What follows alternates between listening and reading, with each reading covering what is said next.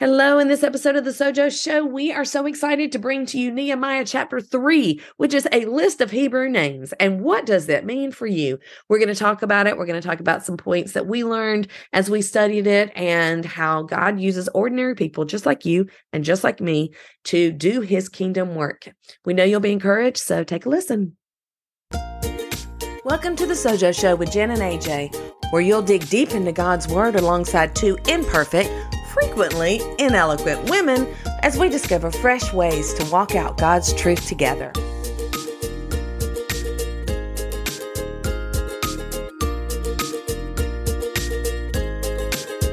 Welcome to the Sojo Show, everybody, with Jen and AJ. I'm AJ. And I'm Jen. And I'm actually going to do something a little bit different this morning. Or I'm really nervous. Episode. I'm going to ask Jen about a time when she shared on the podcast.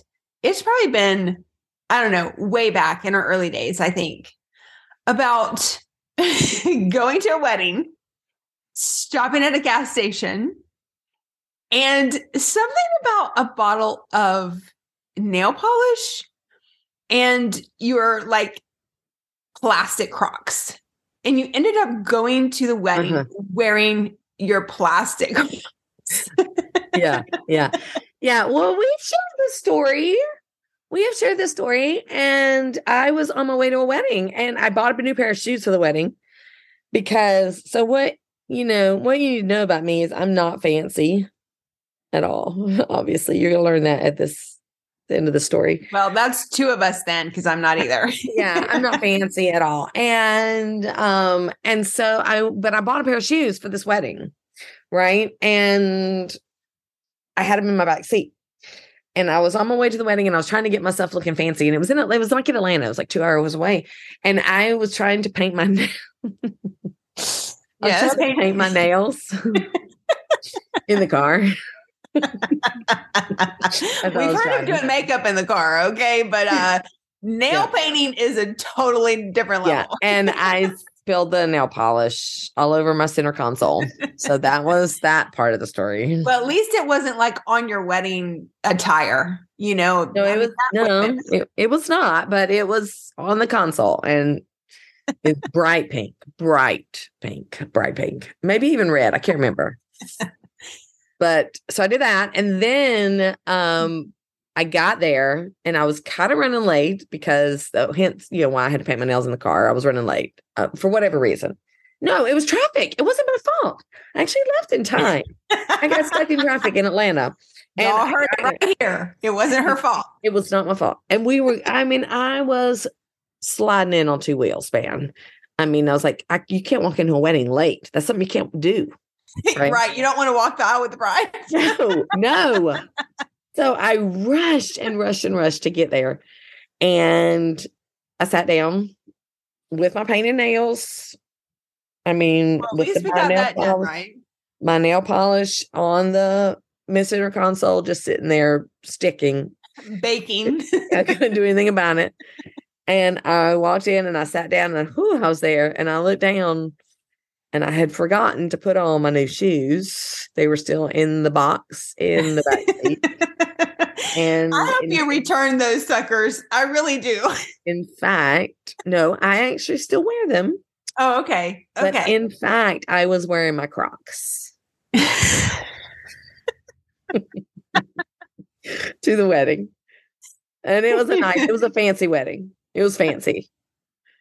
So guys, not fancy at all at that moment. That's the way we roll around here. Yeah. I also realized that I had not shaved my legs. I don't know if I told that part of the story before. That's what the nail polish is for. It's for distraction, baby. Seriously. Distract from the legs and the shoes. Oh my word. It was awful. I was there and the dress was kind of short. It was like at my knees, so I could not hide my hairy legs.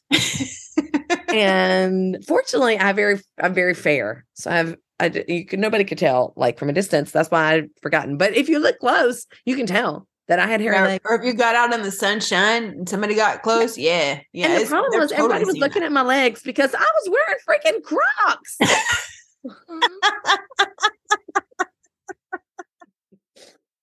Oh, somebody saw the hairy legs. You can count on that. I know. It was awful. So, you know, I was like, didn't cross my legs. You know how you cross your legs sometimes? I was like demurely, like cross my ankles and put them behind you. Tuck them beneath you. Yes, I tried to tuck as much as I could. Yep. Yeah. Yep. I know that game. I totally know that game. And I couldn't leave to go do it. I mean, it would have taken me 30 seconds to go change then, but the bride was walking in. I mean, I barely scooted in before her. I literally saw the wedding party in the lobby. It was that bad. You cannot be doing that. You cannot be doing that. It was so bad. So, yeah. So I was definitely not. That is not the only time I have been city come to country, though, honestly, or country come to city, rather. That is not the only time that's happened. There have been multiple occasions in which I was significantly underdressed. Well, you know what? I think a lot of us can relate to that. And actually, this ties into what we're going to be talking about today. I know, surprise, big shocker there.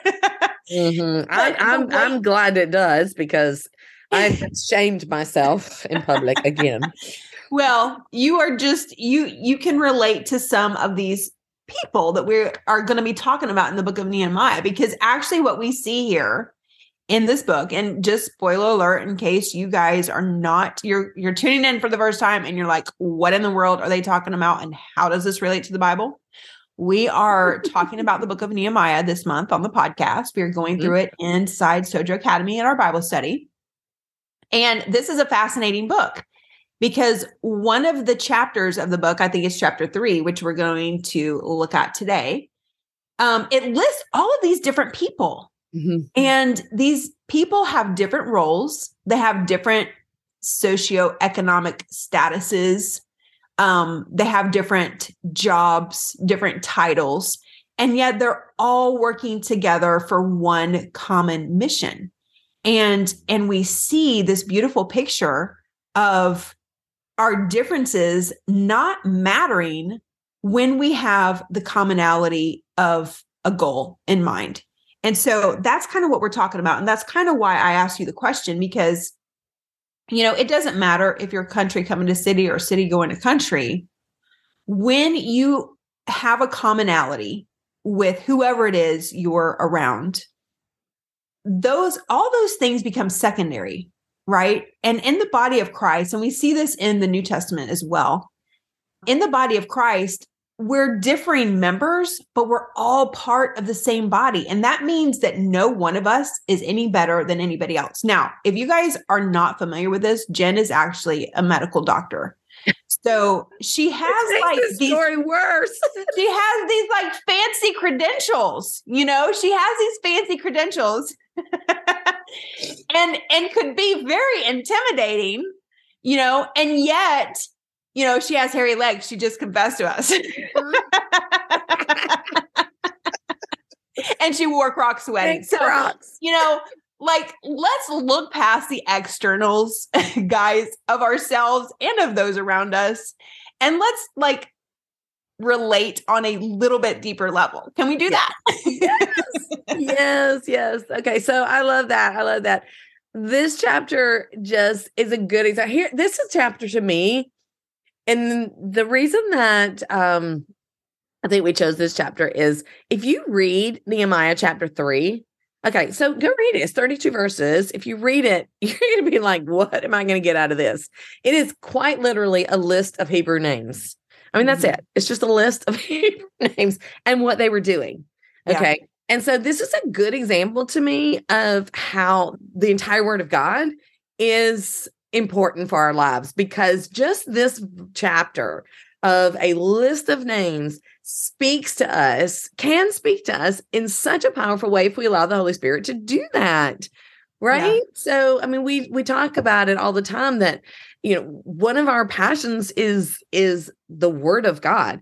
And that means the whole thing. This is not a chapter that if you are a preacher or a teacher, you know, your preacher's probably not going to stand up and preach on this chapter if they're not going through expositionally the book of Nehemiah, because it, you know, you have to kind of work to get anything out of it. But if you do, if you go into it with an attitude of prayer and an attitude of, yes, all scripture is breathed out by God and profitable for teaching, for reproof, for correction, for training in righteousness. If I go into it knowing that this scripture is something that I can get something out of because God will speak to me, the Holy Spirit will speak to me through his word, then I will learn something from it. And so that's why I love this passage. And you're exactly right. It is about people who are very different coming together for a single mission. Mm-hmm. And we can learn a lot from that. We can learn a lot from Yeah.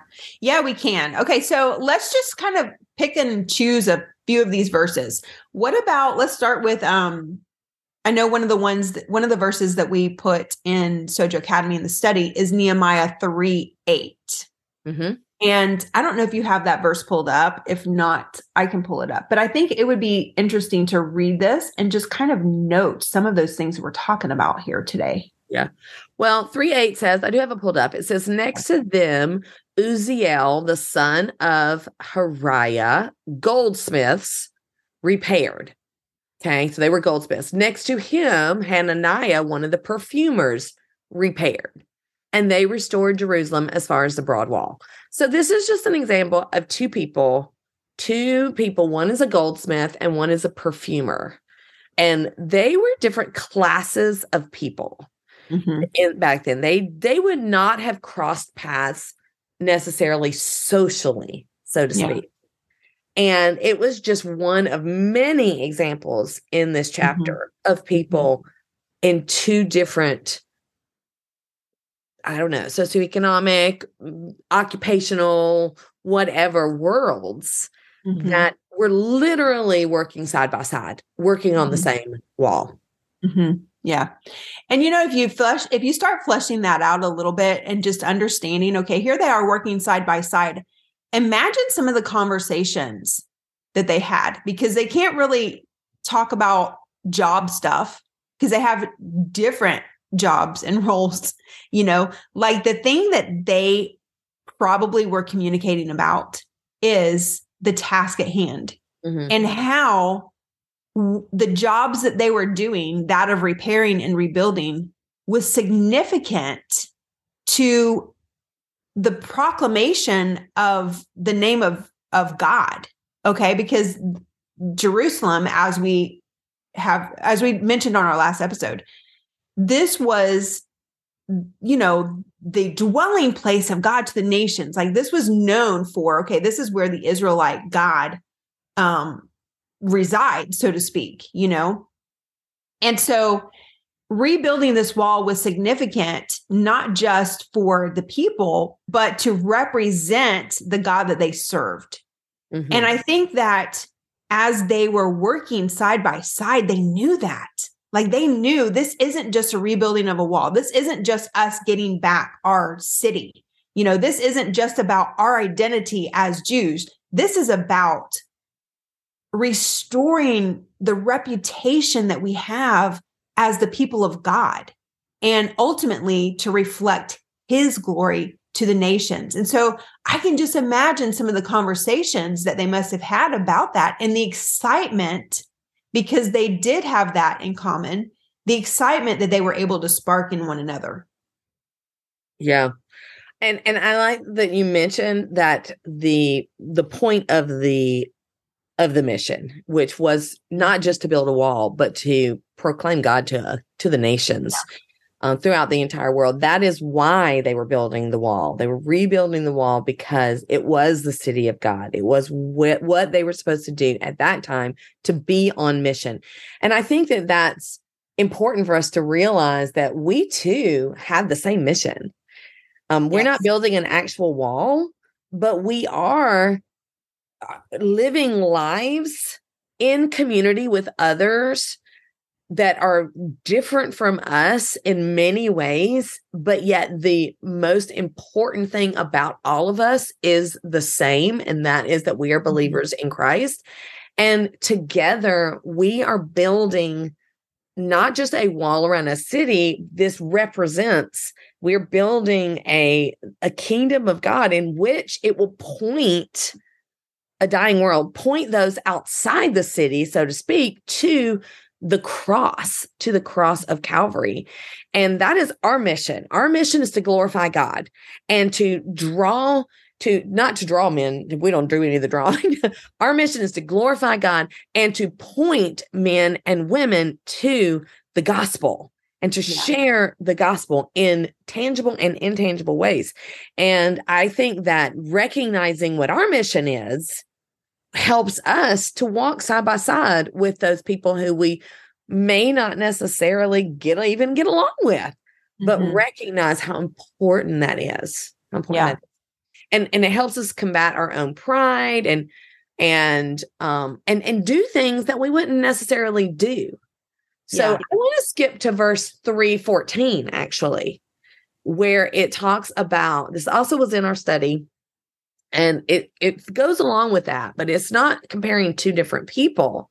It's comparing one person and what he's doing. So there is this dude called Malchisa, and he was, according to verse 14 of chapter 3, he is the son of Rechab, the ruler of the district of Beth-Hakiram. Yeah, see, this is why I'm letting you read the passages. Yeah.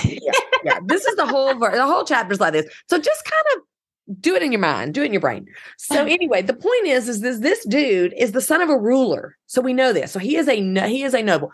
Well, let me back up just 1 second and say that some people did not contribute to this mission, and they typically were the nobles. So in verse 5, it says, next to them, the Tekoites repaired, but their nobles would not stoop to serve the Lord. So that's a lesson for us in what is our heart, and would we do anything for the Lord? And then that leads us to this point in verse 13. What was this leader doing? This ruler, this noble, if you will, what was he doing? He repaired the dung gate. The dung gate. He rebuilt it and set its doors, its bolts, and its bars. There's one man it talks about. I'm sure he probably had help, but he was one mentioned. He was repairing. What gate was he working on? It wasn't the sheep gate. It wasn't any of the fancy gates. It wasn't the ones that people entered. It was literally the place where they took the poop from the animals and left it. It was not even the trash. It was the worst of the worst. And that is where this man, this ruler, was working. And I love that picture, because that was humble work. And he was willing to do it. He was a prominent man of authority, and he was willing to do the humble work that was needed. Now, was it his first choice? Maybe not. Maybe all the other places were full. I don't know. I'm sure he didn't say, oh, I want to go to the poop gate. He probably, it was what was left. It was what was needed. And what does that tell us? There are sometimes things that are needed in our work on mission, in the body of Christ, in your local church, on mission. There are things that are needed that are not glamorous. Changing poopy diapers in the nursery, not glamorous. And taking the trash out at the end of the day, cleaning the bathrooms, whatever it is, coming early to make coffee, not glamorous, but necessary. And this man of authority was willing to do that. What does that tell us about what we should be willing to do? Yeah. Well, and just to add on that a little bit, because I think this is a really very, very important thing that we need to understand as servants of Jesus Christ, no matter what capacity we are serving in, especially for younger women. So I know we have a mid-age podcast listener cohort here with us. But that's who we are. Because that's who we are. But we also do have some younger women listening. And to those especially, I want to say this. It is so easy to think and to believe that we have to have a big platform or a following or a big ministry or something significant to be influential. But that is not true. And we've just read this here But all over Scripture, God teaches us that the one who is faithful in little will be faithful in much. And until we can be proven that we can be trusted with little, that we can be trusted in those undesirable tasks, we haven't proven we have the character for anything more. And I see in our culture, especially today, because it is so easy to jump out there and start blabbering online and building a following and getting your name out there. It's like, that's what social media is all about, because it is so easy to do. There's this gravitation to try to do that, to kind of jump the line, so to speak, and become something that you're not ready for character-wise. Mm-hmm. And God's path, and you see it all over Scripture. We especially see it in the life of David. God's path is to cultivate that character in those small things, in the details, and in proving that we are able, that we have the character, that we have the humility, that we have the discipline, that we're willing to sacrifice in those small things. It then opens the door for bigger things. And you know what happens when God opens those doors for those bigger things? What happens is you don't crash and burn. Mm-hmm. If that foundation has not been laid and it happens too fast, it happens in a fleshly timetable, there's going to be a crashing and a burning that ensues. And Jen and I have been around long enough that we have both seen it personally. Mm-hmm.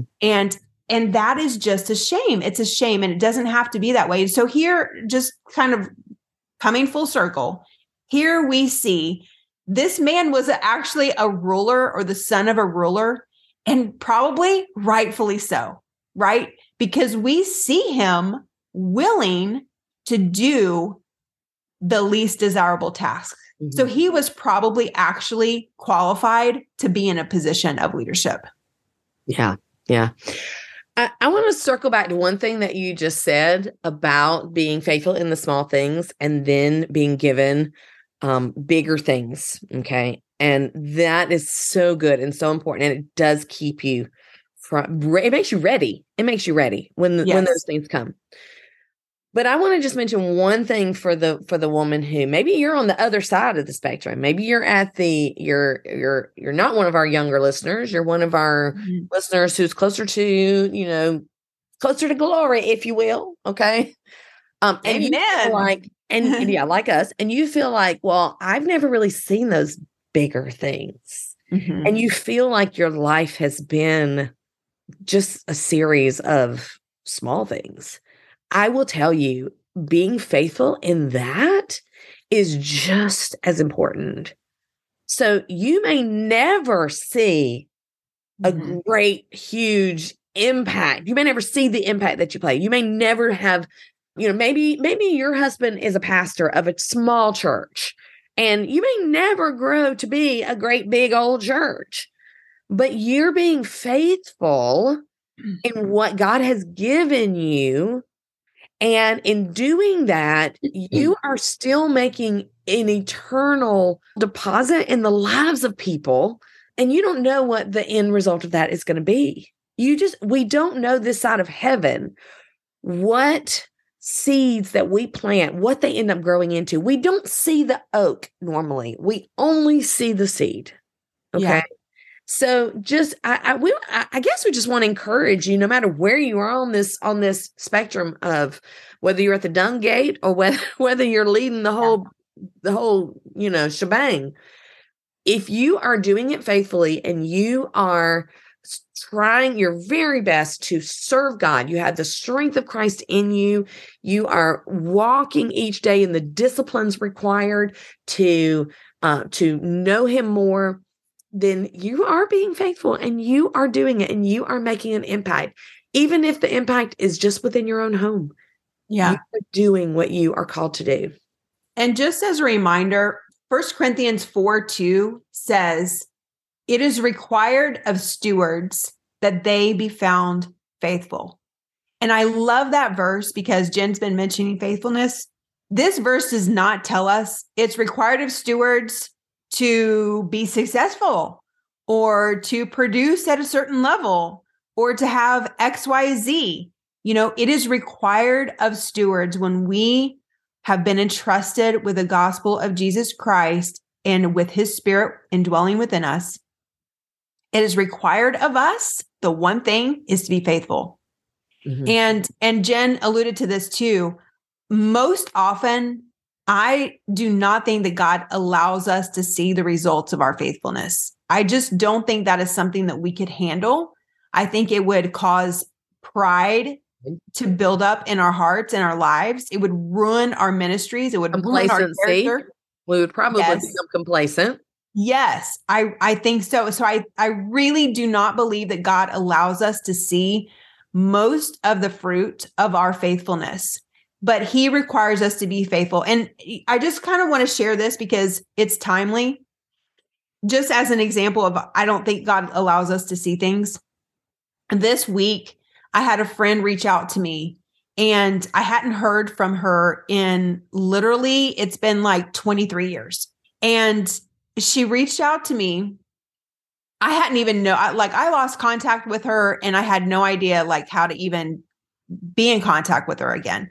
Well, she said, I just wanted to thank you for the retreat that you had me, that you took me on. We did like a girls' overnight retreat. And she said, I just wanted to thank you for that because that was the weekend that I got saved. And I wouldn't have realized that I wasn't saved without that. And she said, God's been so good to me in my life. I've been teaching in a Christian school ever since. And yada, yada, yada. And it really struck me because it reminded me that, you know, I didn't know, like soon after that encounter, my husband and I went on the mission field. We left. I didn't know. I didn't keep up with her life. I didn't know what happened, you know? And yet here she is 23 years later telling me how God used something in her life. And I think God just allowed me to have that little gift to remind me that there are things going on behind the scenes of our daily lives and our ministries that he doesn't give me privy to until I need it or if I need it, you know? And the same is true for you. If you are being faithful to God, there are things going on. He is using that. He is doing things with it that you do not have privy to. You don't know what he's doing. And we have to trust that he is. We have to trust that our faithfulness is creating spiritual fruitfulness in the lives of others. There's an eternal reward, an eternal harvest that is happening that we're not going to see until we get to heaven. That's something we have to take by faith, guys. It really is. It's something we have to take by faith. And yet we can, based on scripture, when we are being faithful, it's basically like we are entrusting unto him and he is able to keep that which we are entrusting to him. And one day we will see what the result is. So I hope that's really encouraging because yeah, it sure did encourage me to get that note from my friend and realize, oh, wow, God is doing something that, you know, that I can't see all the time. Mm-hmm. So moral of the story, stay on mission, stay on task. You may not see it. I think God will give you these little moments, like AJ mentioned. I know it's not the only one she's had. It's not the only one. I mean, I've had similar, you've had similar. And that's a grace. That's a beautiful grace when we're given those little glimpses into what the work he does through using us. Mm-hmm. And I think that's a beautiful thing. But regardless of whether you're in a moment where you recognize that or not right now, stay on mission. Mm-hmm. Work side by side with those that you may not otherwise have anything in common with, because the most important thing about you, if you are trusting in Christ, is that you are a daughter of the King. And that is the most important thing about every believer. And you can walk side by side knowing that you are sisters in Christ. Brothers and sisters in Christ work together for the mission, doing whatever is required of you faithfully and with the knowledge that God is going to be with you in it. He is going to be glorified and he will do a mighty work through your faithfulness. Yeah. Yeah, that's right. And it's okay sometimes to wear Crocs to weddings. That's a good thing. That's another takeaway. That's a good thing. That's a good thing. All right. Okay. So there's so much more we could even say about this one chapter. And this chapter is literally a list of names. So honestly, read Nehemiah. We encourage you to do that. Read Nehemiah. It's 13 chapters. Read it this week. Study it with us. If you want to dig a little deeper, we're studying it in Sojo Academy. You can find it at sojoacademy.com/Nehemiah-study, or just go to sojoacademy.com and study it with us. But remember that your work is important, and the wall is, God uses you to build the wall. He uses you for the mission. Like we talked about last week, sometimes he does things miraculously. Sometimes he just does it because his people just plod along.